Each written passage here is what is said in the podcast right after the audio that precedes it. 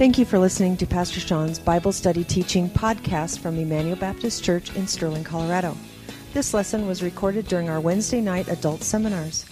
For more information on Emmanuel Baptist Church, please visit our website at www.ebc online.org. Now here's Pastor Sean. Hello, this is Pastor Sean Cole with Understanding Christianity. I'm thankful that you're listening today. Just a programming note. Um, I'm going to be at Together for the Gospel in Louisville, Kentucky next week, so there may not be as many podcasts coming out. But if you're a listener and you want to connect at T4G, just email me or Facebook me or send me a tweet. Um, I'd love to connect with you maybe during uh, one of the meals, um, or you can just maybe come up and introduce yourself to me. Um, it's a great time of fellowship at the Together for the Gospel conference. I've gone there every year.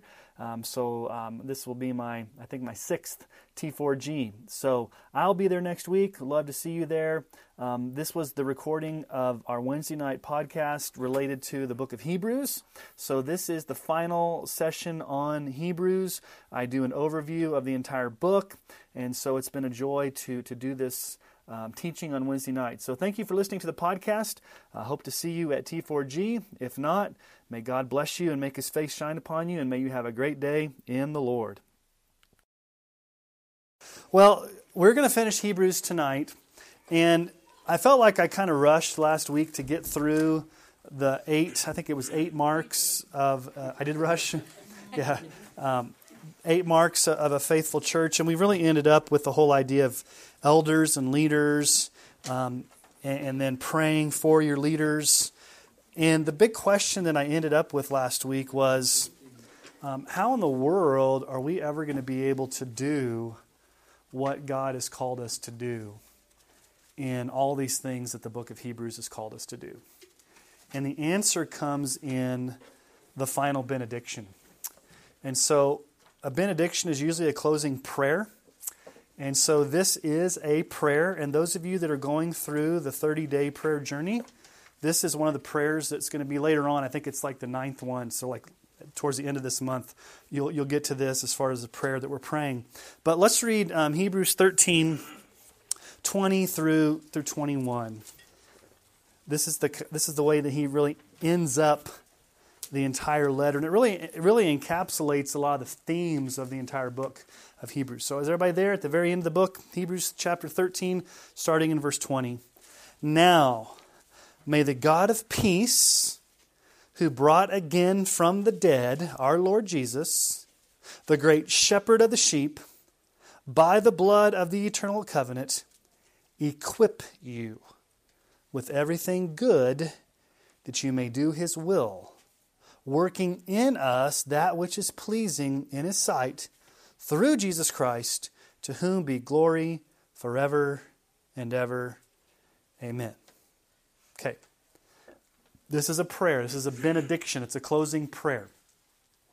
And so let's look at um, the invocation or the address um, it's, it's really there in verse 20, the reason why he's praying. He, verse 20 is not necessarily the request, verse 20 is how he's addressing God, how he's calling upon God before he gets to, to, to verse 21, which is the actual request.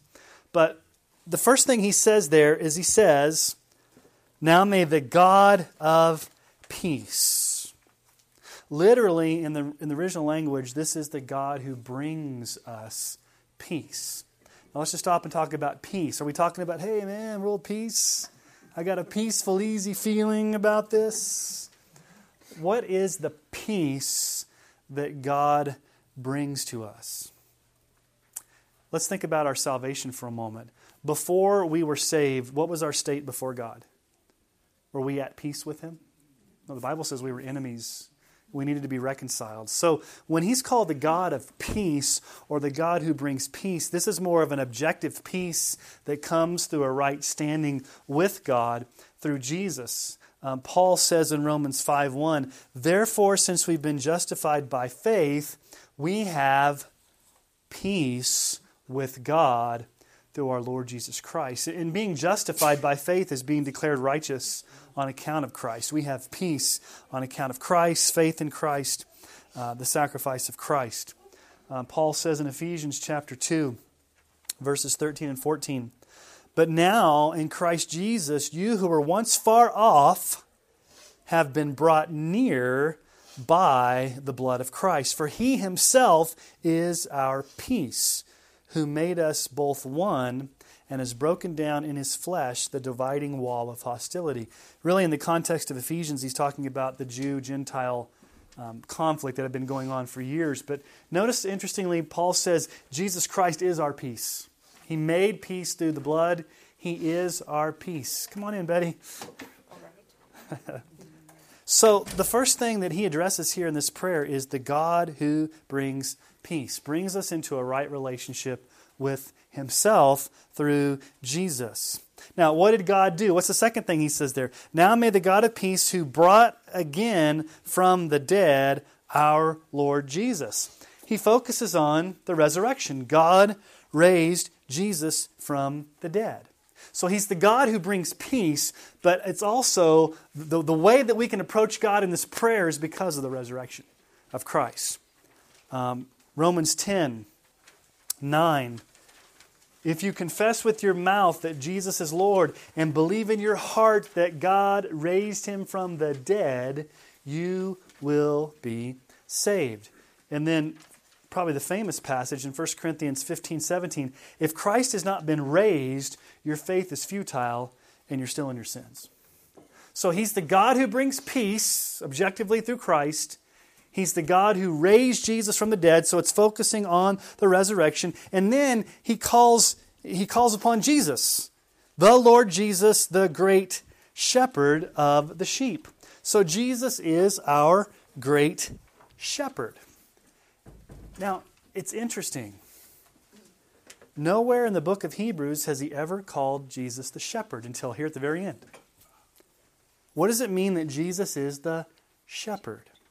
Jesus referred to himself as the shepherd in John 10, 14 through 15. Jesus says, I am the good shepherd. I know my own, and my own know me, just as the Father knows me, and I know the Father. I lay down my life for the sheep. Now, why is he a good shepherd? Because the shepherd protects this and takes care of the Yes, he lays down, yeah, he protects the sheep. He lays down his life for the sheep. He dies for us. 1 Peter 2:25 you were straying like sheep, but now you've returned to the shepherd and overseer of your souls. Remember last week when we talked about overseer, an elder, a pastor? This passage of scripture is interesting because it tells us that Jesus is our senior pastor. He's you'll hear me say that a lot here at Emmanuel that I'm not the senior pastor of this church. Jesus is the senior pastor. He's the chief shepherd. He's the overseer of our souls. He's the good shepherd that protects us. We're to keep our eyes on Jesus. So it's the God of peace, objectively through Christ. It's through the resurrection of Christ. Jesus is the great shepherd who laid down his life. And then he ties everything together with this whole theme that we've seen throughout the entire book of Hebrews he, by the blood of the eternal covenant. Jesus shed his blood as the mediator of the new covenant. We see in Ephesians 1 7, in him we have redemption through his blood, the forgiveness of our trespasses according to the riches of his grace. Now we'll go back and look at these passages of Scripture, but in Hebrews chapters 9, 10, 11, 12, and 13, it all talks about Jesus being the mediator of the new covenant. Okay? So this is the address. How often do you pray to God this way? God, you are the God who brings me peace. You're the God who raised Jesus from the dead. Jesus, you're my great shepherd. And Jesus, you're the mediator of the new covenant. I come to you today in prayer. Or how often do we say, Dear God? I'm not saying there's anything wrong with saying, Dear God, but this is very specific in how we address God. That's the address. He's the God of peace. He's the one who rose Jesus from the dead. Jesus is the great shepherd of the sheep, and he shed his blood by the eternal covenant. Now, what's the actual request? that he's asking. This is the very final part of the book. What's the request? He's preached this sermon. Remember, the book of Hebrews is a sermon. So this is the very end of his sermon. What's his prayer for his congregation? Look at the key word there the request. Equip. Equip you with everything good that you may do his will, working in us that which is pleasing. So there's a lot of requests there, but really, it's the equipping. God promises to equip us with everything we need. We're not left to our own devices to try and figure things out. We are never called to live the Christian life in the power of our own flesh. Now, how does God, what is the primary, one of the primary ways that God equips us? Do His Word, through the Holy Spirit, prayer. All those are great, and all those are, are perfect. All those are good. But interestingly, one of the primary ways God has chosen to equip the saints is through leaders, teachers, pastors. Now, Paul tells us, he uses the same Greek word there for equip. The writer of Hebrews says he's, that God would equip you. In Ephesians 4 11 through 13, Paul writes these words, talking about Jesus. Jesus gave the apostles, the prophets, the evangelists, the shepherds, the teachers, leaders, to do what? To equip. Same, same word here in Hebrews. To equip the saints for what? For the work of ministry, for the building up of the body of Christ until we all attain to the unity of the faith and of the knowledge of the Son of God, to mature manhood, to the measure of the stature of the fullness of Christ. Now, let me tell you what this interesting Greek word equip refers to. So I'm going to give you like all the different meanings that this word means. I have to get my little sheet here. It was used in medical practices, so it was a medical term in some cases, and it was used to um, set a limb, uh, set a broken bone. So if you broke a bone, the doctor would come and equip you. what does that mean? He'd set it and put it back so that it would heal. So it was a restoration. So it was a medical term. Okay? It was also used of furnishing a room making sure that a room had what it needed to function. It, equipment. Equipment, okay. It was also used in the preparation of a garment.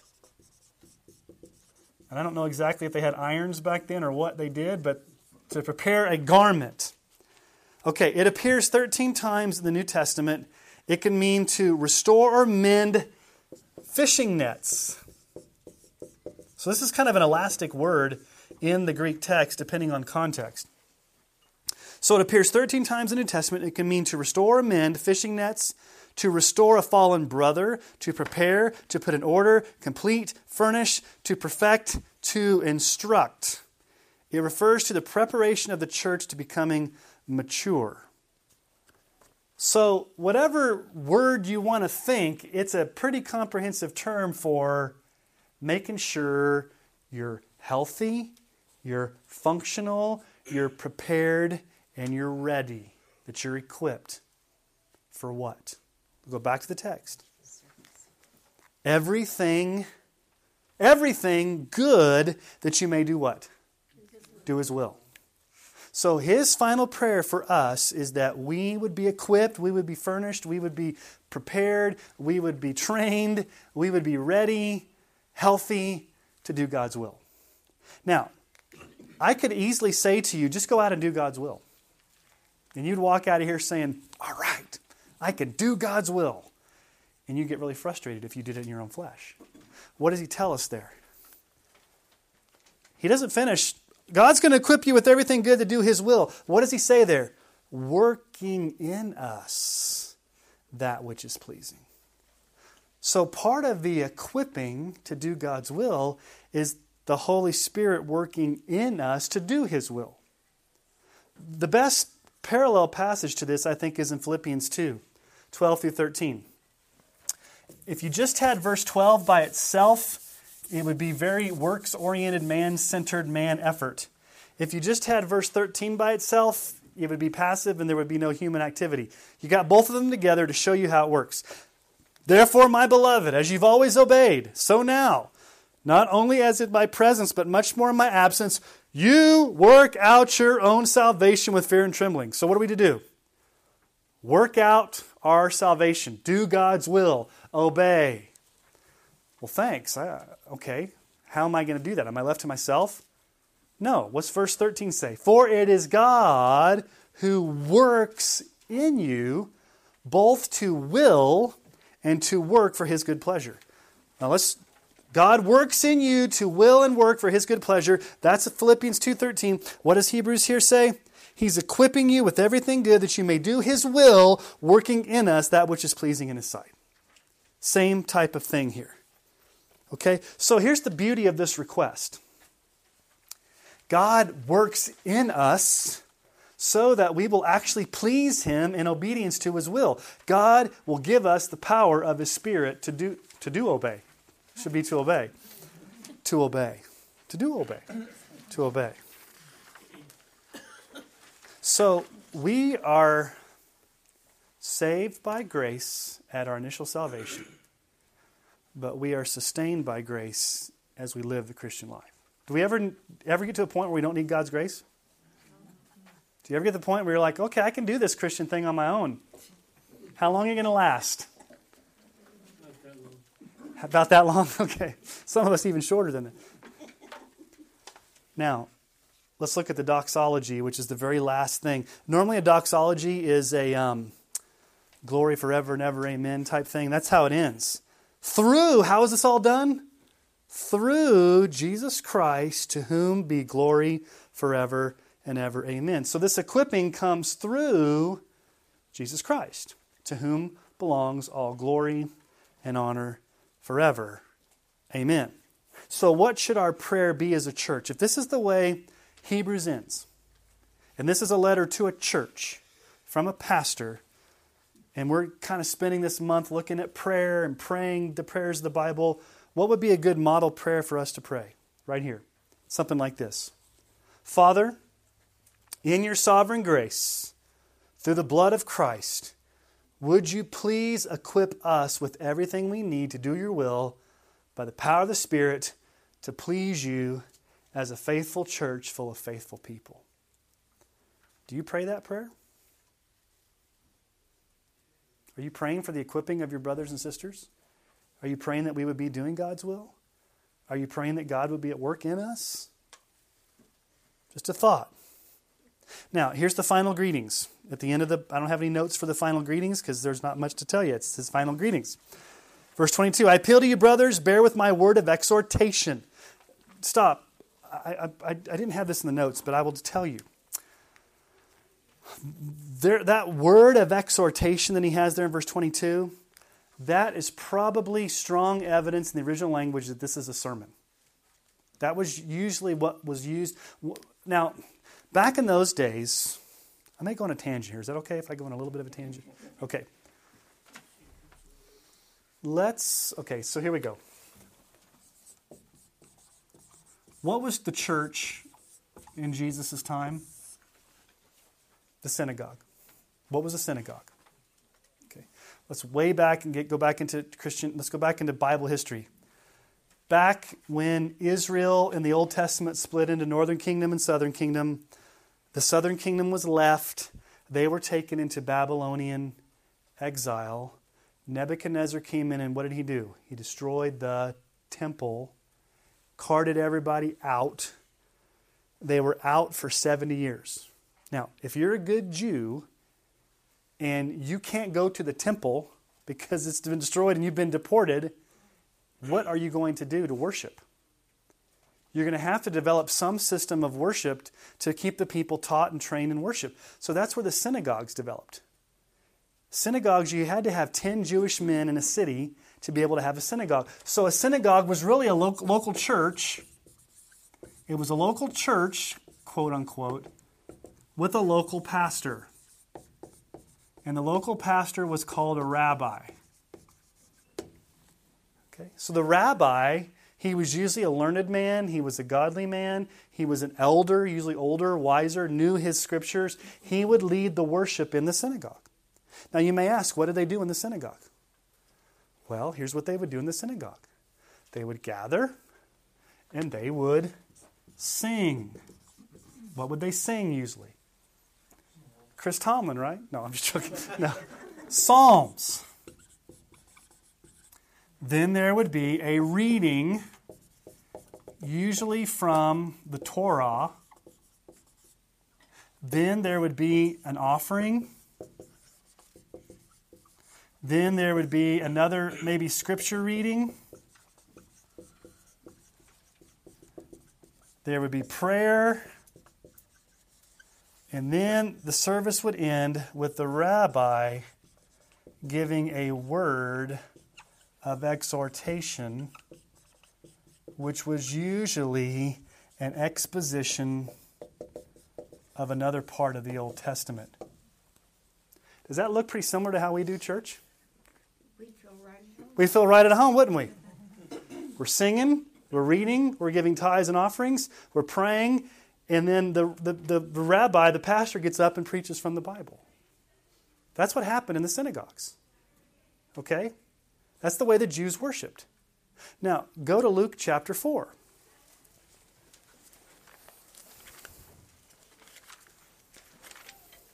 This is a big tangent. That's all right. We got all the time in the world. We're kind of done with Hebrews. We're going to go back and review that. But I want to talk about this word of exhortation to show you this was a sermon that he was preaching. That's the whole point. This is a sermon, a word of exhortation. In Luke chapter 4,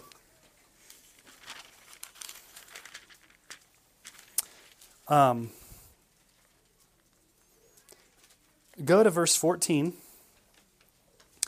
Jesus has just been tempted by the devil for 40 days in the wilderness and he comes out. In verse 14 jesus luke 4.14 luke 4.14 let me write that up here. Luke yeah we're in luke chapter 4 starting in verse 14 he came to Na- all right sorry and jesus returned in the power of the spirit to galilee and a report about him went through all the surrounding country and he taught in their synagogues being glorified by all what was jesus doing Teaching where? In what? In the power of the Holy Spirit. So Jesus was a preacher. Contrary to what a lot of people think, he was anointed by the Holy Spirit to go into the local church and to preach. So sometimes they'd have traveling rabbis that would come. So Jesus practiced preaching and teaching. And interestingly enough, Jesus could preach his own words because he was Jesus. But here in Luke chapter 4, he chooses to do an expository sermon of the Old Testament scriptures in a very profound way. So let's see what Jesus does when he goes into the synagogue. Verse 16 He came to Nazareth where he had been brought up. And as was his custom, he went to the synagogue on the Sabbath day. Now let's just stop right there. What does that tell you about Jesus? It, yeah, he didn't watch football on Sundays. He didn't watch the donkey races or whatever there was. It was his custom, his habit, his practice to be in church on Sabbath. Now, if it was good enough for Jesus, did he need to go to church? No, he didn't need to go to church. Why did he go to church? He went to church so he could be with God's people, so he could sit under good teaching, so he could worship, so he could hear the Torah, so he could be part of the, the, the synagogue. And so he stands up to read. This is the second reading. Probably the rabbi that was there had already read the Torah, they'd already sung songs, offerings. This is probably the second reading, which was followed by a sermon. So he hands the scroll of the prophet Isaiah, this is verse 17. The scroll of the prophet Isaiah was given to him. He unrolled the scroll and found the place where it was written. Okay, so what's Jesus doing? He's reading from the Bible, Isaiah. Providentially, it just opens. It's providentially just opens, like, just opens this page. Okay, what is he reading from? He's reading from Isaiah chapter 61, verses 1 and 2. Here's what Jesus reads The Spirit of the Lord is upon me because he has anointed me to proclaim, preach good news, the gospel, to the poor. He sent me to proclaim liberty to the captives and recovering of sight to the blind, and to set at liberty those who are oppressed, to proclaim the year of the Lord's favor. Okay. Now, those that were sitting there were probably just thinking, okay, he's, he's reading us. We're familiar with this Old Testament passage. It's probably talking about the year of Jubilee because it's talking about the year of the Lord's favor. We know this is a servant psalm from Isaiah that's prophesying about some future Messiah that's going to come and be anointed, that's going to proclaim the gospel. Uh, okay, Jesus, you know, we've heard this thousand times. Here's the kicker look at verse 20. He rolled up the scroll and gave it back to the attendant and sat down. And all the eyes in the synagogue were fixed on him. And he began to say to them, Today, this scripture has been fulfilled in your hearing. What's he saying? That scripture is talking about me. I'm the fulfillment of that. Now, can any person just stand up and say, I'm the fulfillment of the Bible? Like if I stood up here today and read the Bible and said, This, this is talking about me. I'm the fulfillment. Nobody can do that. Only Jesus can do that.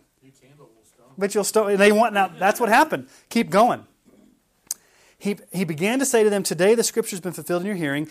Most scholars believe when it says he began to say, he probably, we don't have it recorded, but he probably went on to preach an exposition of this passage of scripture, like what you would hear in a normal sermon. Taking it verse by verse, talking about it, bringing the implications home, uh, you know, basically telling the people what it meant. And then in verse 22, they all spoke well of him and marveled at the gracious words that were coming from his mouth. And they said, Is not this not Joseph's son? And he said to them, okay, he's going to use some sermon illustrations here and some, some sayings. Doubtless you will quote to me this proverb, physician, heal yourself. Well, we've heard you did at Capernaum. Do you do here in your hometown as well? And he said, Truly I say to you, no prophet is acceptable in his hometown. But in truth, I tell you, there were many widows in Israel in the days of Elijah when the heavens were shut up three years and six months, and a great famine came over all the land. What's he doing now? He's appealing to another Old Testament story from the scriptures that talked about how God dealt with the Gentile. Okay, Elijah and the famine. And Elijah was sent to none of them, but only to Zarephath and the land of Sidon, to a, who, to a woman who was a widow. Gentile woman God ministered to. Sermon illustration number one to get his point home. Sermon illustration number two, verse 27. And there were many lepers in Israel in the time of the prophet Elisha, and none of them was cleansed by, but only Naaman the Syrian. Two sermon illustrations to say, listen, in the Old Testament, I'm giving you two examples of where God showed grace to Gentiles and not the Jews. Now, their tone changes because when they heard Jesus say, I've come to preach the good news to the poor. I've come to, to bring salvation. The Jews are thinking, bring it on, Jesus. We, we deserve this. This is, this, is our, this is our history. This is what we deserve. You know, come and, you know, we want to hear about salvation. But then Jesus says, now, wait a minute. The salvation is not just for you as Jews, but it's also for the Gentiles. Oh, these are gracious words that were coming out of his mouth. Look what happens next. Verse 28 When they heard these things, all in the synagogue were filled with wrath.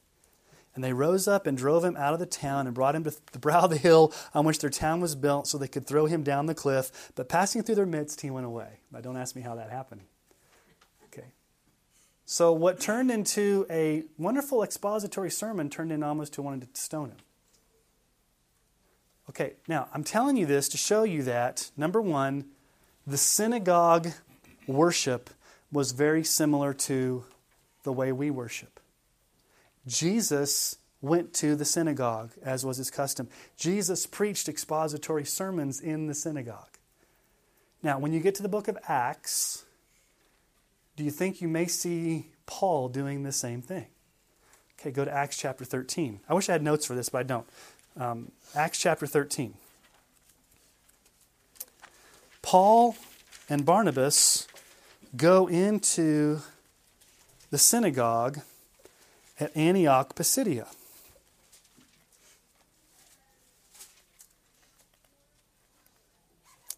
And I'm not going to read the whole thing, but if you go to Acts 13,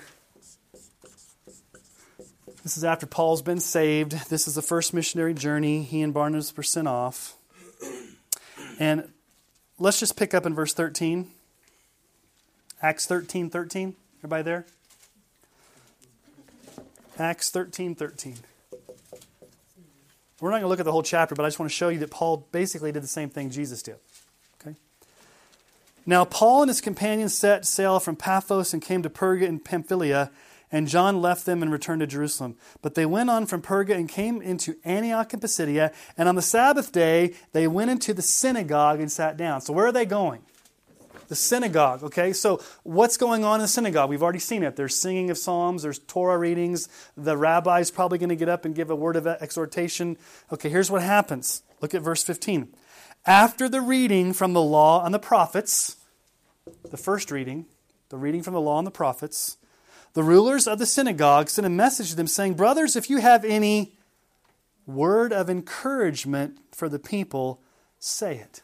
What are they asking Paul to do? Give a word of encouragement, i.e., Paul, we want you to preach a sermon. That's what it was called. It was called a word, a logos of parakletos, a word of encouragement to the people.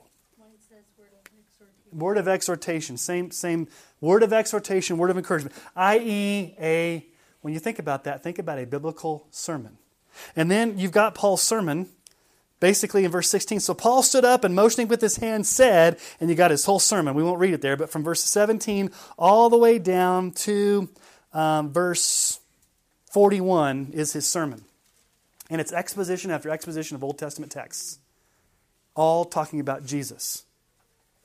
Now, it's interesting what the people, when the people, how did the people have been sitting in synagogue year after year, sermon after sermon, and they're hearing, okay, I'm hearing the dry rabbi preach about these Old Testament texts, and these expository sermons are just really so exciting. I mean, they're, they're probably sitting there. Paul comes in and says, okay, let me preach to you from the Bible, but let me preach to you Jesus from the Bible and preach the gospel to you. Notice their response to, to Paul's preaching.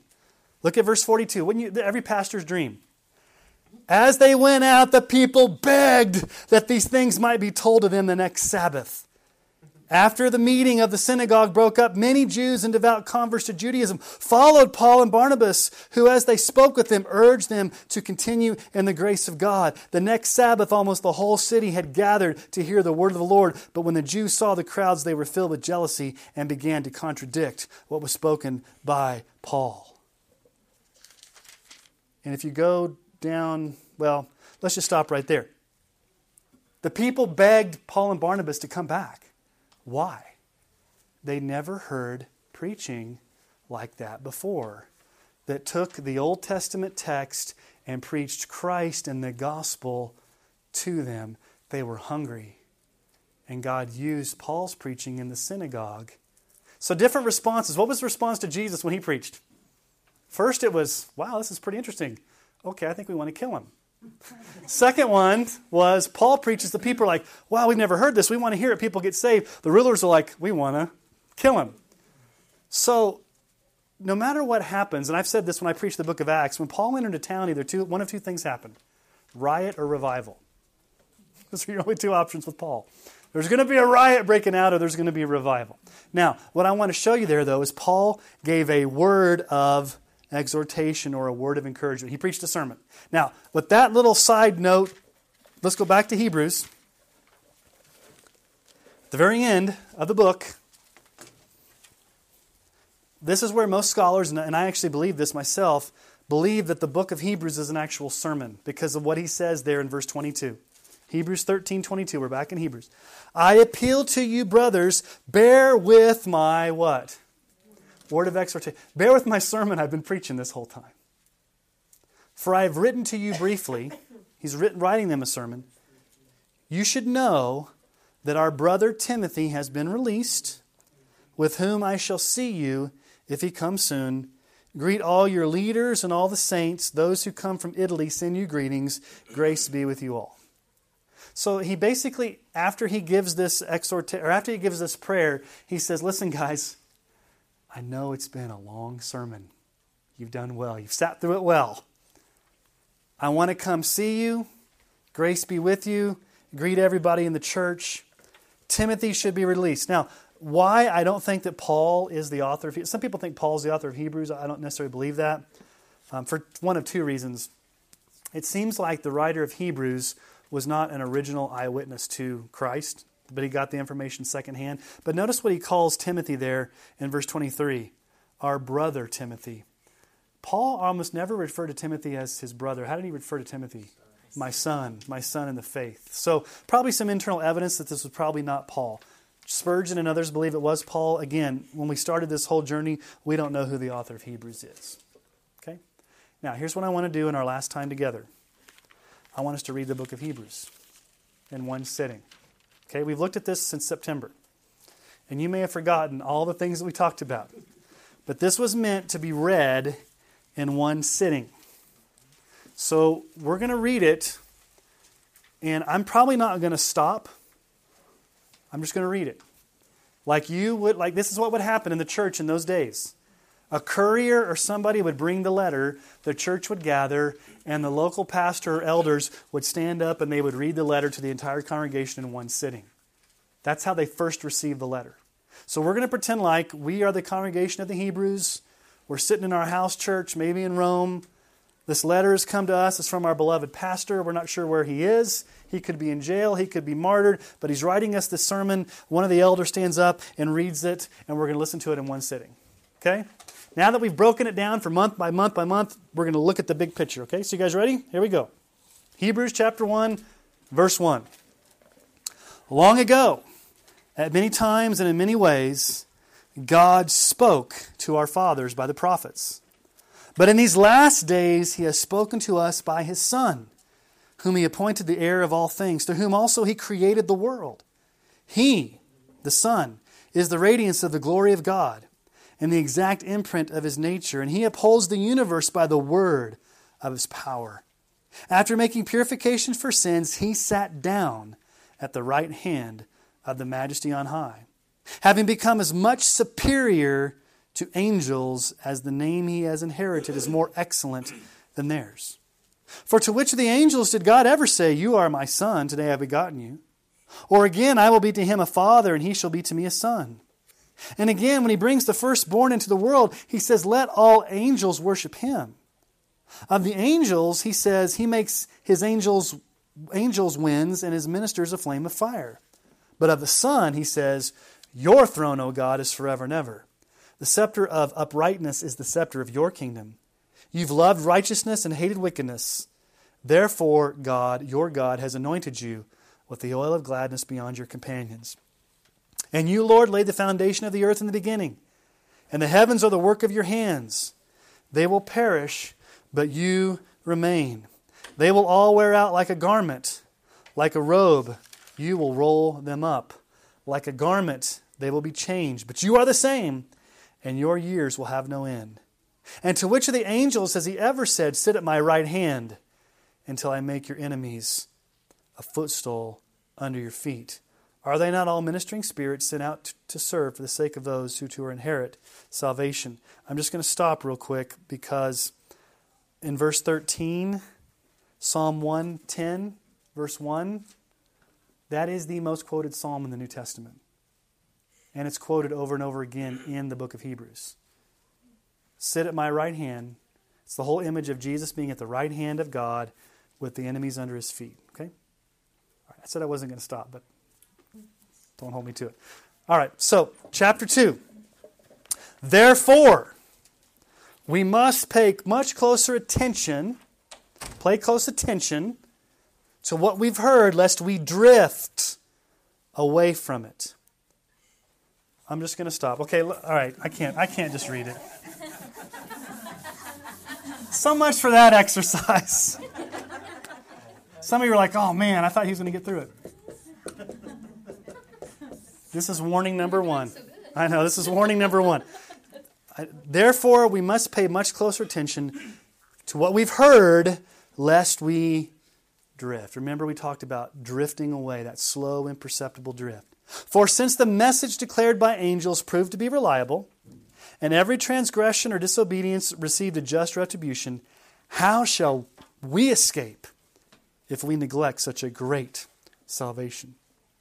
It was declared at first by the Lord, and it was attested to us by those who heard. Again, internal evidence that it's probably not uh, an eyewitness those who heard the gospel firsthand gave it to, to them, including the author.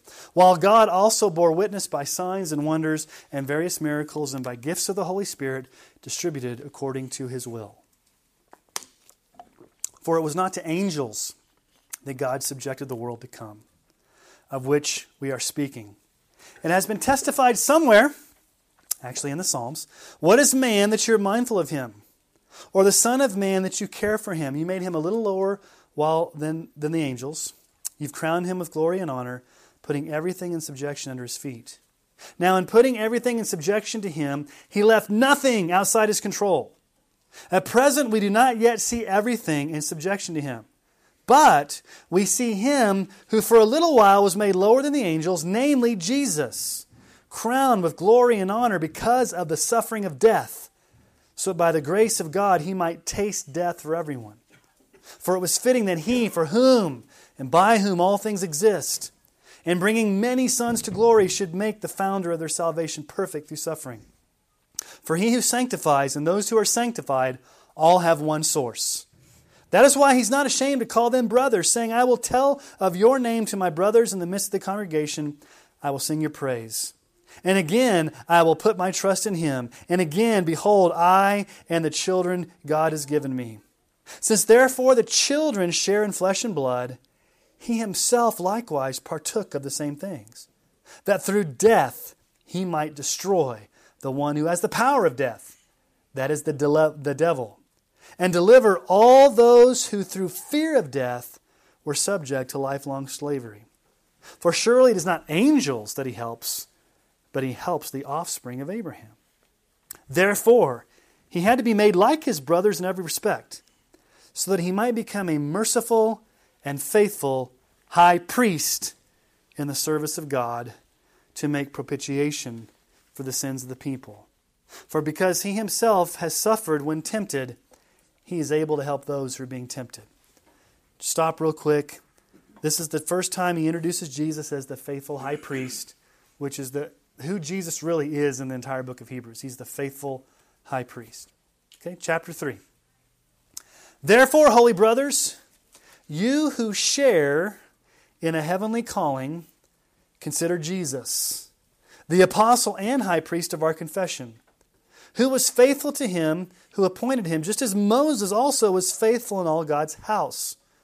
For Jesus has been counted worthy of more glory than Moses, as much more glory as the builder of a house has more honor than the house itself. For every house is built by someone, but the builder of all things is God.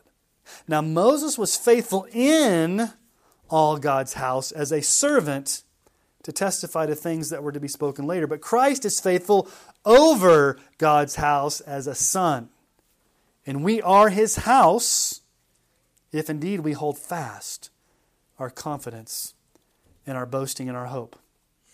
Therefore, as the Holy Spirit says, today, if you hear his voice, do not harden your hearts as in the rebellion, or the day of testing in the wilderness, where your fathers put me to the test and saw my works for forty years. Therefore, I was provoked with that generation and said, They will always go astray in their heart. They've not known my ways. As I swore in my wrath, they shall not enter my rest. Take care, brothers, lest there be in any of you an evil, unbelieving heart, leading you to fall away from the living God. That's warning number two. Take care that you don't have an evil heart, leading you to fall away from the living God. But, this is good encouragement, exhort one another how many days? Every day, as long as it's called today, that none of you may be hardened by the deceitfulness of sin.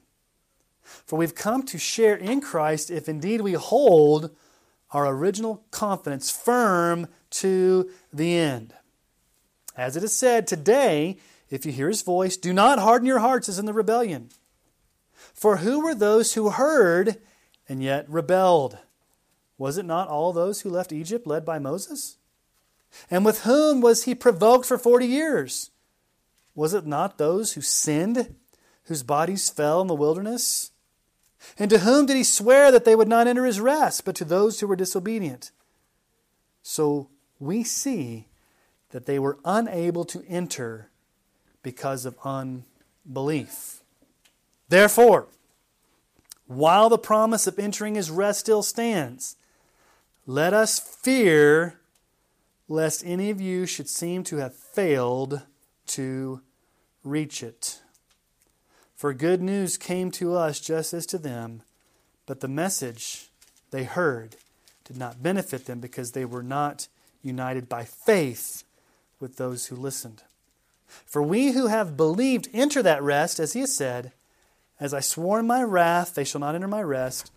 Although his works were finished from the foundation of the world, for he has somewhere spoken of the seventh day in this way God rested on the seventh day from all his works. And again, this passage he said, They shall not enter my rest. Since therefore it remains for some to enter it, and those who formerly received the good news failed to enter because of disobedience. Again, he appoints a certain day, today, saying through David, so long afterward in the words already quoted, Today, if you hear his voice, do not harden your hearts. For if Joshua had given them rest, God would not have spoken of another day later on. So then, there remains a Sabbath rest for the people of God. For whoever has entered God's rest has also rested from his works, as God did from his. Let us therefore strive to enter that rest, so that no one may fall by the same sort of disobedience. For the Word of God is living and active, sharper than any two edged sword, piercing to the division of soul and spirit, of joints and marrow, and discerning the thoughts and intentions of the heart. And no creature is hidden from his sight, but all are naked and exposed to the eyes of him to whom we must give account. Okay, I'm going to stop right there. This long section in chapters 3 and 4, how many times does he say, Today, if you hear his voice, do not harden your heart. Today, today, today, today. And he goes back to that generation in the wilderness that for 40 years did what? They disobeyed. They died in the wilderness. And God said, In my wrath, they're not going to enter the promised land. Now, if they did not enter the promised land because of unbelief, he's saying, How much worse is it for you to enter, not enter heaven because of your unbelief? So today, believe. So he's being really evangelistic here in his sermon to a church because he knows in his audience there are going to be some people who are faking it, who are playing around, who aren't truly saved, and he's trying to warn them today, today, today. Today's the day. Uh, don't don't fail to enter the to enter heaven. Okay, let's go to the end of chapter four because this kind of starts a new unit of thought. This whole idea of the high priest. Since then, we have a great high priest who's passed through the heavens, Jesus, the Son of God. Let us hold fast our confession. Now, let's, that's another theme here, guys. What's another theme? Hold fast our confession to the end. Hold to the gospel. Hold, hold strong to what we believe. Hold on to the faith. Hold on to our, to our Savior. For we do not have a high priest who's unable to sympathize with our weaknesses but one who in every respect has been tempted as we are, yet without sin. Let us then with confidence draw near to the throne of grace that we may receive mercy and find grace to help in time of need. Okay, now, before we start chapter 5, remember what I said. You guys aren't waking up in the middle of the night wondering why Jesus is not from the tribe of Levi, but from the tribe of Judah. You, don't, you guys aren't worried about that, are you? How can Jesus be a priest if he's not from the tribe of Levi, if he's not from Aaron's lineage? He's from Judah. You guys aren't bothered by that. They were bothered by that because in their Old Testament history, they're thinking only the priests came from Aaron and the Levites. Judah, from Judah came the kings. So why aren't you talking about Jesus being a king? It'd make more sense if you'd say he's a king because he's from Judah, but you keep talking about him being this high priest, but he's not from the Levites. What gives? He's going to answer that. Again, you guys don't lose sleep over that because it's not an issue that you're burdened with. It was a big issue for them. Okay, chapter 5. Every high priest chosen from among men is appointed to act on behalf of men in relation to God to offer gifts and sacrifices for sins. He can deal gently with the ignorant and wayward, since he himself is beset with weaknesses. Because of this, he's obligated to offer sacrifices for his own sins, just as he does for those of the people. And no one takes this honor for himself, but only when called by God, just as Aaron was. So also Christ did not exalt himself to be made a high priest, but was appointed by him who said to him, You are my son, today I've begotten you. I'm going to open the door because it's getting hot. That's not part of the scripture. That's uninspired scripture. Okay. And he said in another place, You are a priest forever after the order of Melchizedek. In these days of his flesh, Jesus offered up prayers and supplications with loud cries and tears to him who was able to save him from death, and he was heard because of his reverence. Although he was a son, he learned obedience through what he suffered, and being made perfect, he became the source of eternal salvation to all who obey him, being designated by God a high priest after the order of Melchizedek. And at this point, you're probably thinking, who's Melchizedek? And why do we care? And the writer says, I'm going to get there. You can't handle it right now, but we'll get there. That's exactly what he says in verse 11. About this, we have much to say, and it's hard to explain. Why? You've become dull of hearing. For though by this time you ought to be teachers, you need someone to teach you again the basic principles of the oracles of God. You need milk, not solid food. For everyone who lives on milk is unskilled in the word of righteousness, since he's a child. But solid food is for the mature, for those who have their powers of discernment trained by constant practice to distinguish good from evil. I want to tell you about Melchizedek, I really do, but you guys aren't there yet. You're still on milk when you should be on solid food. You're, you're sluggish in your hearing. So let me give you a few more warnings here before I get to Melchizedek. I'm going to give you a strong warning. Chapter 6. Therefore, let us leave the elementary doctrine of Christ and go on to maturity, not laying again a foundation of repentance from dead works and faith toward God and instructions about washings. Remember, that was probably referring to baptism, the laying on of hands, the resurrection of the dead, and eternal judgment. And this we will do if God permits.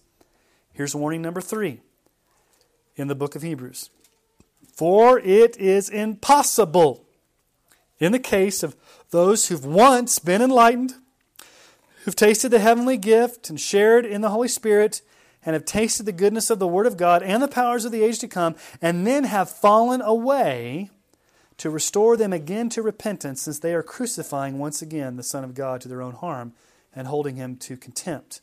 For land that has drunk the rain that often falls on it and produces a crop useful to those for whose sake it is cultivated receives a blessing from God.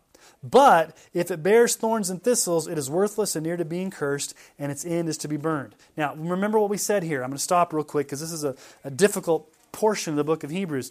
He's not teaching that you can lose your salvation.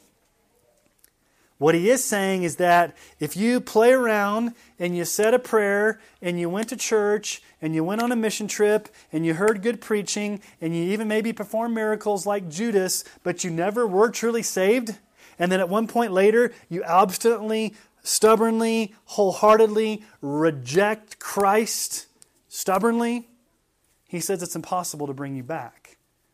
Not because you lost your salvation, but you never had it in the first place. Now, that is not committing specific sins.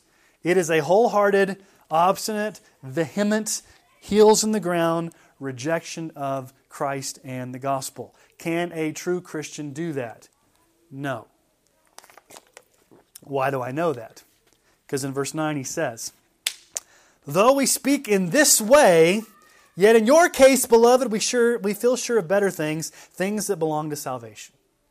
I'm giving you a warning. I'm not talking necessarily about you, but I'm talking about there's a group of people that could possibly fall away and get to the point where they can never be brought back to repentance.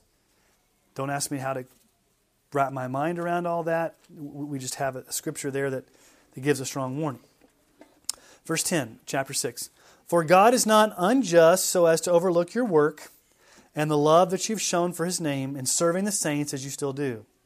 And we desire each one of you to show the same earnestness to have the full assurance of hope until the end, so that you may not be sluggish, but imitators of those who through faith and patient endurance or patience inherit the promises. For when God made a promise to Abraham, since he had no one greater by whom to swear, he swore by himself, saying, Surely I will bless you and multiply you. And thus Abraham, having patiently waited, obtained the promise. For people swear by something greater than themselves, and in all their disputes, an oath is final for confirmation. So when God desired to show more convincingly to the heirs of the promise the unchangeable character of his purpose, he guaranteed it with an oath. So that by two unchangeable things, in which it's impossible for God to lie, we who have fled for refuge might have strong encouragement to hold fast to the hope set before us. We have this as a sure and steadfast anchor of the soul, a hope that enters into the inner place behind the curtain where Jesus has gone as a forerunner on our behalf, having become a high priest forever after the order of Melchizedek. Now, what in the world is he talking about there? God made a covenant to Abraham. And that would have been good enough because it was God's word. But what did God do? God swore an oath on top of his word. So God swore a double oath. And you remember that ceremony where they cut the two animals in half and God passed through in the flaming pot? God did this double covenant for Abraham to, to show him infallibly that God would give him his promises. And in the same way, the writer's saying God can be counted on to follow through on his promises for us. We have a steadfast anchor. We can count on God. He has gone, uh, he, he's going to be true to his words. Why is he going to be true to his words? Because he sent Jesus as Melchizedek. Okay. What in the world does Melchizedek have to do with it? All right, before we get to Melchizedek, because I know we've already gone through this, but let's go through it again. What were the three offices in the Old Testament of leaders? There were prophets, there were priests, and there were kings. Was there any one person in the Old Testament that held all three offices? Nope. Well, yeah. Was there a prophet that was a priest? Yeah. Samuel was a prophet who was a priest. Was there a prophet who was a king? Not really. Was there a king who acted as a priest? Well, David did at one point. Saul did, and he got in trouble. He lost his kingship. Okay? There was only one person in the Old Testament that fulfilled both the role of a priest and a king. And this was before Aaron. This was back in the times of Abraham. It was this mysterious figure called Melchizedek. He was a priest of the Most High God, and he was the king of Salem. So, Jesus, Melchizedek is a forerunner of Jesus in the sense that there was one person, one man in the Old Testament who was a priest king. He ruled as king and he served as a priest of God. And it wasn't Aaron, it was Melchizedek. So, what the writer is going to argue is that Jesus did not come from the lineage of Aaron. The way that Jesus can be a priest and a king is that there was a guy in the Old Testament who did that. It's Melchizedek. And he was a forerunner of what Jesus would be as the priest and king. Now, again, this is confusing because we're not that familiar with the Old Testament. We're not burdened by these things. But let's dive into chapter 7 and, and, and hear what he has to say about Melchizedek. For this Melchizedek, king of Salem, which later became Jerusalem, priest of the Most High God, so he's a king priest, met Abraham returning from the slaughter of the kings and blessed him. And to him Abraham apportioned a tenth part of everything. He is first by translation of his name, King of Righteousness, and then he's also King of Salem, that is, King of Peace. He's the Prince of Peace. He's without father or mother or genealogy, having neither beginning of days nor end of life but resembling the Son of God, he continues as a priest forever. See how great this man was to whom Abraham the patriarch gave a tenth of spoils.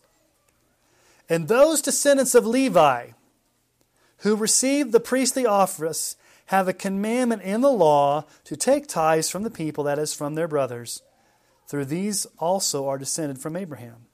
But this man who does not have his descent from, from them received tithes from Abraham and blessed him who had the promises. It is beyond dispute that the inferior is blessed by the superior. In one case, tithes are received by mortal men, but in the other case, by one whom it is testified that he lives. One might even say that Levi himself, who receives tithes, paid tithes to Abraham, for he was still in the loins of his ancestor when Melchizedek met him. All that to say, Melchizedek is the shadowy figure that shows up in Genesis. He's a priest, he's a king, Abraham paid tithes, and the point is, all this happened before the Levitical priesthood. So, the Melchizedek priesthood is actually a precursor to the Aaronic or Levitical priesthood that the Jews' whole sacrificial system was bound up in. And so now he's going to compare Jesus to Melchizedek. Verse 11. Now, if perfection had been attainable through the Levitical priesthood, and we know it was not, for under it the people received the law, what further need would there have been for another priest to arise after the order of Melchizedek, rather than one named after the order of Aaron? For when there is a change in the priesthood, there is necessarily a change in the law as well. For the one of whom these things are spoken belonged to another tribe, from which no one has ever served at the altar. For it is evident that our Lord was descended from Judah. And in connection with that tribe, Moses said nothing about priests. Judah was not the priestly tribe, it was the Levites. This becomes even more evident when another priest arises in the likeness of Melchizedek who has become a priest not on the basis of legal requirement concerning bodily descent, but by the power of an indestructible life. For as witness of him, you are a priest forever after the order of Melchizedek. For on the one hand, a former commandment is set aside because of its weakness and uselessness, for the law made nothing perfect.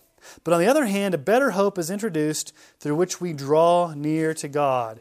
And it was not without an oath for those who formerly became priests were made such without an oath, but this one was made priest with an oath by the one who said to him, The Lord has sworn and will not change his mind. You are a priest forever. Hardest section of Hebrews, I think, right there. Chapter 7. Don't ask me to understand all the intricacies. Melchizedek.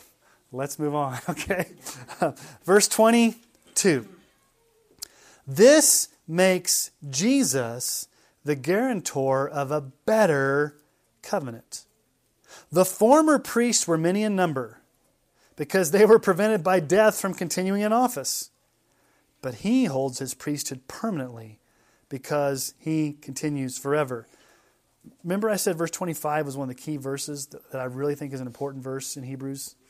Consequently, he is able to save to the uttermost those who draw near to God through him, since he always lives to make intercession for them. powerful verse there. For it was indeed fitting that we should have such a high priest, holy, innocent, unstained, separated from sinners, and exalted above the heavens. He has no need, like those high priests, to offer sacrifices daily, first for his own sins and then for the sins of the people, since he did this once for all when he offered himself. What did the priests have to do? sacrifice for themselves, sacrifice to their family, sacrifice for the people. Jesus didn't have to do that because he was perfect. For the law appoints men in their weakness as high priests, but the word of the oath, which came later than the law, appoints a son who has been made perfect forever. Now, the point we are saying is this. I like when the pastor gives his point. The point we're saying is this. This is his point. We have such a high priest one who is seated at the right hand of the throne of the majesty in heaven, a minister in the holy places, in a true tent that the Lord set up, not man. For every high priest is appointed to offer gifts and sacrifice. Thus it is necessary for this priest also to have something to offer. Now, if he were on earth, he would not be a priest at all, since there are priests who offer gifts according to the law. They serve a copy and shadow of the heavenly things. For when Moses was about to erect the tent, he was instructed by God, saying, See then that you make everything according to the pattern that was shown you on the mountain. But as it is, Christ has obtained a ministry that is much more excellent than the old, as he as the covenant he mediates is better, since it is enacted on better promises. Remember our key word in Hebrews is better. For if that first covenant had been faultless, faultless, there would have not been occasion to look for a second. For he finds fault with them when he says, Now, this is the, the biggest portion of Scripture quoted in, in the book of Hebrews, and it's the new covenant passage in Jeremiah 31. Behold, the days are coming, declares the Lord, when I will establish a new covenant with the house of Israel and with the house of Judah, not like the old covenant, the covenant that I made with their fathers on the day when I took them by the hand to bring them out of the land of Egypt. For they did not continue in my covenant. And so I showed no concern for them, declares the Lord. For this is the covenant that I will make with the house of Israel after those days, declares the Lord. Remember the three things we saw here? Number one, I will put my law into their minds and write it on their hearts. The whole idea of regeneration, that the law being written in our hearts, the new heart. Number two, I will be their God and they will be my people. And they shall not teach each one of his neighbor, each one his brother, knowing, saying, Know the Lord, for they shall all know me, from the least of them to the greatest. And here's the third promise For I will be merciful toward their iniquities, and I will remember their sins no more. Speaking of a new covenant, he makes the first one obsolete, and what is becoming obsolete and growing old is ready to vanish away. Now, we talked about this. In the Old Covenant sacrificial system, Day of Atonement, what sins were the only sins that could be atoned for? Unintentional sins, sins of ignorance. If you committed a high handed sin or an intentional sin, it was the death penalty or possibly a city of refuge. So the Old Testament covenant could never completely cover sins and get to the root of the problem. But Jesus has come along and he's a better covenant because he gets to the root of our sin problem. Okay? Chapter 9, we're going to start talking about the Day of Atonement and what all happened on the Day of Atonement with the Holy of Holies and everything. So here we go, chapter 9. Now, even the first covenant had regulations for worship in an earthly place of holiness. What was the earthly place of holiness? The tabernacle, the Holy of Holies. For a tent, a tabernacle, was prepared. The first section in which there was the lampstand and the table and the bread of presence, it's called the holy place. So, this is the outer place. Behind the second curtain was the second section called the most holy place or the Holy of Holies.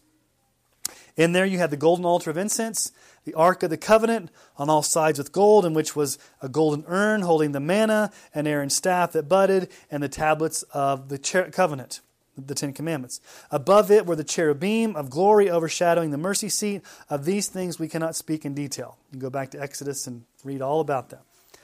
These preparations having thus been made, the priests go regularly into the first section performing the ritual duties. But into the second, only the high priest goes, and he but once a year, and not without taking blood, which he offers for himself and for the unintentional sins of the people. That's the Day of Atonement. The high priest goes in there one day, he takes the blood in from the, um, the heifers and the bulls, and then he has the two goats, the scapegoat and the one goat he sacrifices. But the unintentional sins. Verse 8 By this, the Holy Spirit indicates that the way into the holy places is not yet opened, as long as the first section is still standing, which is symbolic for the present age. According to this arrangement, gifts and sacrifices are offered that cannot perfect the conscience of the worshiper, but deal only with food and drink and various washings, regulations for the body imposed until the time of Reformation. What could they not do? They could not cleanse the conscience. They could not get to the root of the problem. It was only a band aid once a year to cover sin, and only external sins and only unintentional sins. They could never get to the root. Okay? The Old Testament system. How does the New Testament system with Christ and the New Covenant work? Let's keep going.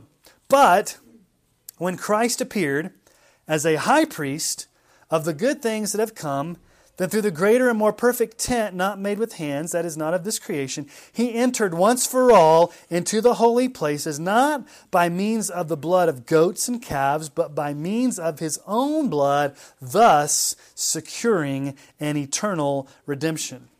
For if the blood of goats and bulls and the sprinkling of defiled persons with the ashes of heifers sanctify for the purification of the flesh, how much more will the blood of Christ, who through the eternal Spirit offered himself without blemish to God, purify our conscience from dead works to serve the living God? Therefore, he is the mediator of a new covenant, so that those who are called may receive the promised eternal inheritance. Since a death has occurred that redeems them from the transgressions committed under the first covenant. For where a will is involved, the death of the one who made it must be established. For a will takes effect only at death, since it is not in force as long as the one who made it is alive. Therefore, not even the first covenant was inaugurated without blood. For when every commandment of the law had been declared by Moses to all the people, he took the blood of calves and goats, and with water and scarlet wool and hyssop, and sprinkled both the book itself and the people, saying, This is the blood of the covenant that God commanded for you. And in the same way, he sprinkled with the blood both the tent and all the vessels used in worship. Indeed, under the law, almost everything is purified with blood, and without the shedding of blood, there is no forgiveness of sins. Thus, it was necessary for the copies of the heavenly things to be purified with these rites, but the heavenly things themselves with better sacrifices than these. For Christ has entered, not into the holy place made with hands, which are copies of the true things, but into heaven itself, now to appear in the presence of God on our behalf. Nor was it to offer himself repeatedly, as the high priest entered the holy places every year, with blood not his own. For then he would have to suffer repeatedly since the foundation of the world. But as it is, he, that's Jesus, has appeared once for all at the end of the ages to put away sin by the sacrifice of himself. And just as it is appointed for man to die once, and after that comes judgment, so Christ, having been offered once to bear the sins of many, will appear a second time, not to deal with sin, but to save those who are eagerly awaiting him. For since the law has but a shadow of the good things to come instead of the true form of these realities, it can never be the same sacrifices that are continually offered every year.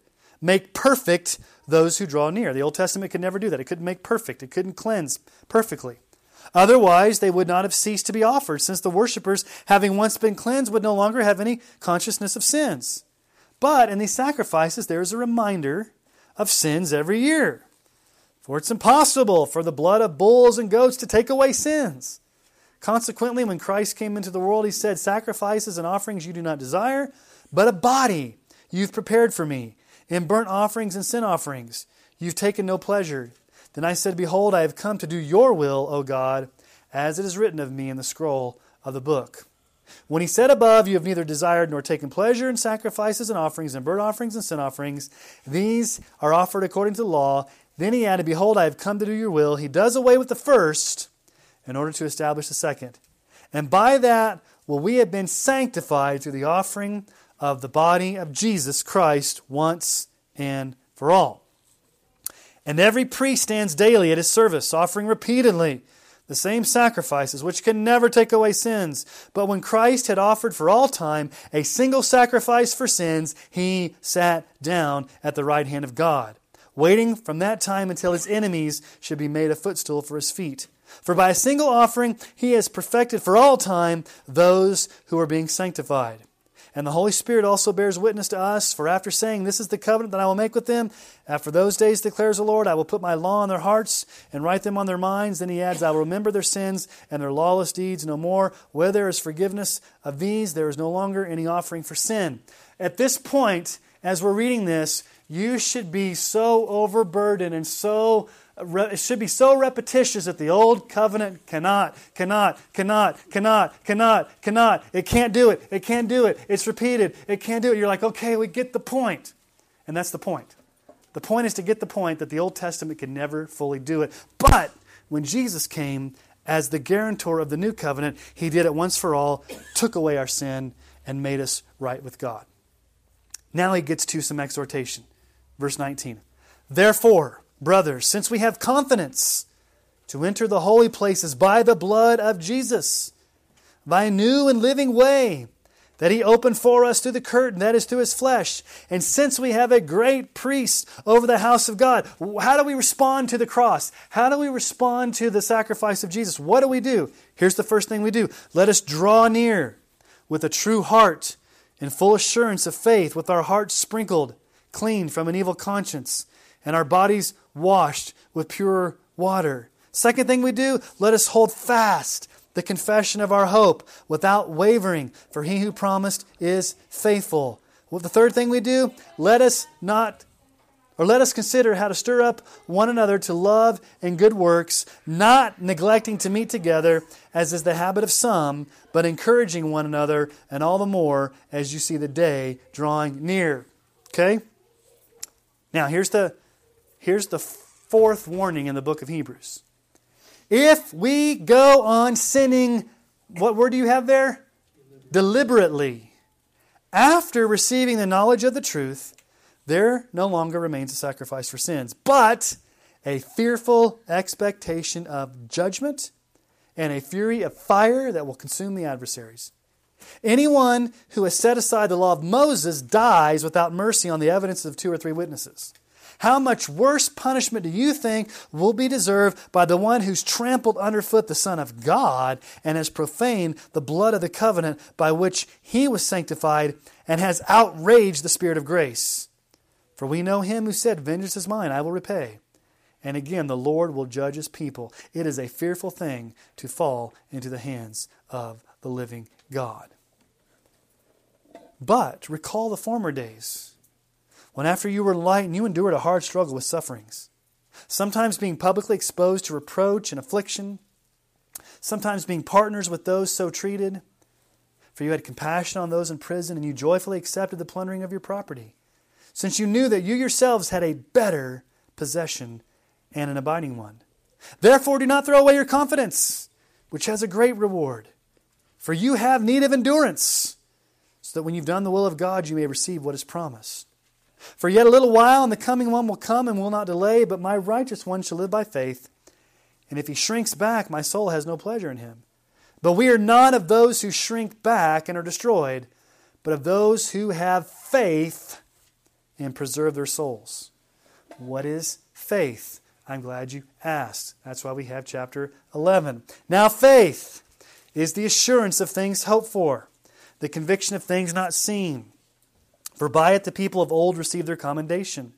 By faith, we understand that the universe was created by the Word of God, so that what is seen was not made out of things that are visible. By faith, Abel offered to God a more acceptable sacrifice than Cain, through which he was commended as righteous, God commending him by accepting his gifts. And through his faith, though he died, he still speaks. By faith, Enoch was taken up so that he should not see death, and he was not found because God had taken him. Now, before he was taken, he was commended as having pleased God. And without faith, it is impossible to please him. For whoever would draw near to God must believe that he, I am, I'm giving you a little bit of translation there, and that he rewards those who seek him. By faith, Noah, being warned by God concerning events as yet unseen, in reverent fear, constructed an ark for the saving of his household. By this he condemned the world and became an heir of righteousness that comes by faith. By faith, Abraham obeyed when he was called to go out to a place that he was to receive as an inheritance. And he went out, not knowing where he was going. By faith, he went to live in the land of promise, as in the foreign land, living in tents with Isaac and Jacob, heirs with him of the same promise, for he was looking forward to the city that has foundations, whose designer and builder is God. By faith, Sarah herself received power to conceive, even she, when she was past the age, since she considered him faithful who had promised. Therefore, from one man, and him as good as dead, were born descendants, as many as the stars of heaven, and as many as the innumerable grains of sand by the seashore. These all died in faith not having received the things promised, but having seen them, and greeted them from afar, and having acknowledged that they were strangers and exiles on the earth. For people who speak thus make it clear that they are seeking a homeland. If they'd been thinking of that land from which they had gone out, they would have had the opportunity to return. But as it is, they desire a better country, that is, a heavenly one. Therefore, God is not ashamed to be called their God, for he has prepared for them a city. By faith, Abraham, when he was tested, offered up Isaac, and he who had received the promises was in the act of offering up his only son, of whom it was said, Through Isaac shall your offspring be named. He considered that God was able even to raise him from the dead, from which, figuratively speaking, he did receive him back.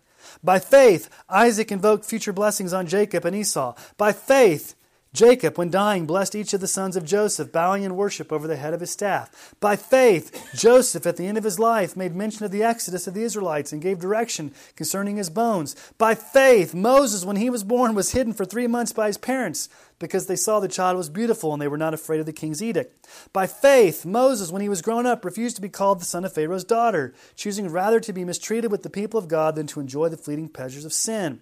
He considered the reproach of Christ greater wealth than the treasures of Egypt, for he was looking to the reward. By faith, he left Egypt, not being afraid of the anger of the king, for he endured as seeing him who is invisible. By faith, he kept the Passover and sprinkled the blood, so that the destroyer, the firstborn, might not touch them. By faith, the people people crossed the Red Sea on dry land, but the Egyptians, were, when they attempted to do the same, were drowned. By faith, the walls of Jericho fell after they'd been encircled for seven days. By faith, Rahab the prostitute did not perish with those who were disobedient because she'd given a friendly welcome to the spies. What more shall I say? For time would fail me to tell of Gideon, Barak, Samson, Jephthah, of David, and Samuel, and the prophets, who through faith conquered kingdoms, enforced justice, obtained promises, stopped the mouths of lions, quenched the power of fire, escaped the edge of the sword, were made strong out of weakness, became mighty in war, put foreign armies to flight. Women received back their dead by resurrection. Some were tortured, refusing to accept release, so they might rise again to a better life. Others suffered mockings and floggings and even chains and imprisonment. They were stoned, they were sawn in two, they were killed with the sword. They went about in skins of sheep and goats, destitute, afflicted, mistreated, of whom the world was not worthy, wandering about in deserts and mountains and in dens and caves and on the earth. And all these, though commended through their faith, did not receive what was promised, since God has provided something better for us, that apart from us, they should not be made perfect. Therefore, since we are surrounded by such a great cloud of witnesses, let us lay aside every weight and sin which clings so closely, and let us run with endurance the race that is set before us. Looking to Jesus, the founder and perfecter of our faith, who for the joy that was set before him endured the cross, despising the shame, and is seated at the right hand of the throne of God. Consider him who endured from sinners such hostility against himself, so that you may not grow weary or faint hearted. In your struggle against sin, you've not yet resisted to the point of shedding your blood. And have you forgotten the exhortation that addresses you as sons? My son, do not regard lightly the Lord's discipline. Do not be weary when reproved by him. For the Lord disciplines the one he loves and chastises every son whom he receives. It is for discipline that you have to endure. God is treating you as sons. For what son is there whom his father does not discipline? If you are left without discipline in which all have participated, then you are illegitimate children and not sons. Besides this, we have had earthly fathers who disciplined us and respected them. Shall we not much more be subject to the Father of spirits and live? For they disciplined us for a short time as it seemed best to them, but he disciplines us for our good, that we may share his holiness. For the moment, all discipline seems painful rather than pleasant, but later it yields a peaceful fruit of righteousness to those who have been trained by it. Therefore, lift your drooping hands and strengthen your weak knees and make straight paths for your feet, so that what is lame may not be put out of joint, but rather be healed. Strive for peace with everyone and for the holiness without which no one will see the Lord. See to it that no one fails to obtain the grace of God, that no root of bitterness springs up and causes trouble, and by many become defiled that no one is sexually immoral and unholy like Esau, who sold his birthright for a single meal. For you know that afterward, when he desired to inherit the blessing, he was rejected, for he found no chance to repent, though he sought it with tears. We got to go fast here. For you have not come to what may be touched a blazing fire and darkness and gloom and a tempest and the sound of a trumpet and a voice whose made the hearers beg that no further messages be spoken to them, for they could not endure the order that was given. Even if a beast touches the mountain, it shall be stoned. Indeed, so terrifying was the sight that Moses said, I tremble with fear. But you've come to Mount Zion and to the city of the living God the heavenly Jerusalem, and to innumerable angels in festal gathering, and to the assembly of the firstborn who are enrolled in heaven, and to God, the judge of all, and to the spirits of the righteous made perfect, and to Jesus, the mediator of a new covenant, and to the sprinkled blood that speaks a better word than the blood of Abel. See that you do not, this is the final warning, see that you do not refuse him who's speaking. For if they did not escape when they refused him who warned them, on earth, how much less will we escape if we reject him who warns from heaven? At that time, his voice shook the earth. But now he's promised, Yet once more I will shake not only the earth, but also the heavens. This phrase yet once more indicates the removal of things that are shaken. That is, the things that have been made in order that the things that cannot be shaken may remain. Therefore, let us be grateful for receiving a kingdom that cannot be shaken, and thus let us offer to God acceptable worship with reverence and awe, for our God is a consuming fire. Let brotherly love continue. Do not neglect to show hospitality to strangers, for thereby some have entertained angels unaware. Remember those who are in prison and those mistreated, since you are also in the body. Let marriage be held in honor among all, and let the marriage bed be undefiled, for God will judge the sexually immoral and adulterous. Keep your life free from the love of money, and be content with what you have, for he has said, I will never leave you nor forsake you. So we can confidently say, The Lord is my helper. I will not fear. What can man do to me? Remember your leaders, those who spoke to you the word of God. Consider the outcome of their way of life and imitate their faith. Jesus Christ is the same yesterday and today and forever. Do not be led away by diverse and strange teachings, for it is good for the heart to be strengthened by grace, not by foods which have not benefited those devoted them. We have an altar from which those who serve the tent have no right to eat. For the bodies of the animals whose blood is brought into the holy places by the high priest as a sacrifice for sin are burned outside the camp. So Jesus also suffered outside the gate in order to sanctify the people through his own blood. Therefore, let us go to him outside the camp and bear the reproach he endured. For we have no lasting city, but we seek the city that is to come. Through him, then, let us continually offer up a sacrifice of praise to God. That is the fruit of lips that acknowledge his name. Do not neglect to do good and to share what you have, for such sacrifices are pleasing to God. Obey your leaders and submit to them, for they're keeping watch over your souls as those who will have to give an account. Let them do this with joy and not with groaning, for that would be of no advantage to you.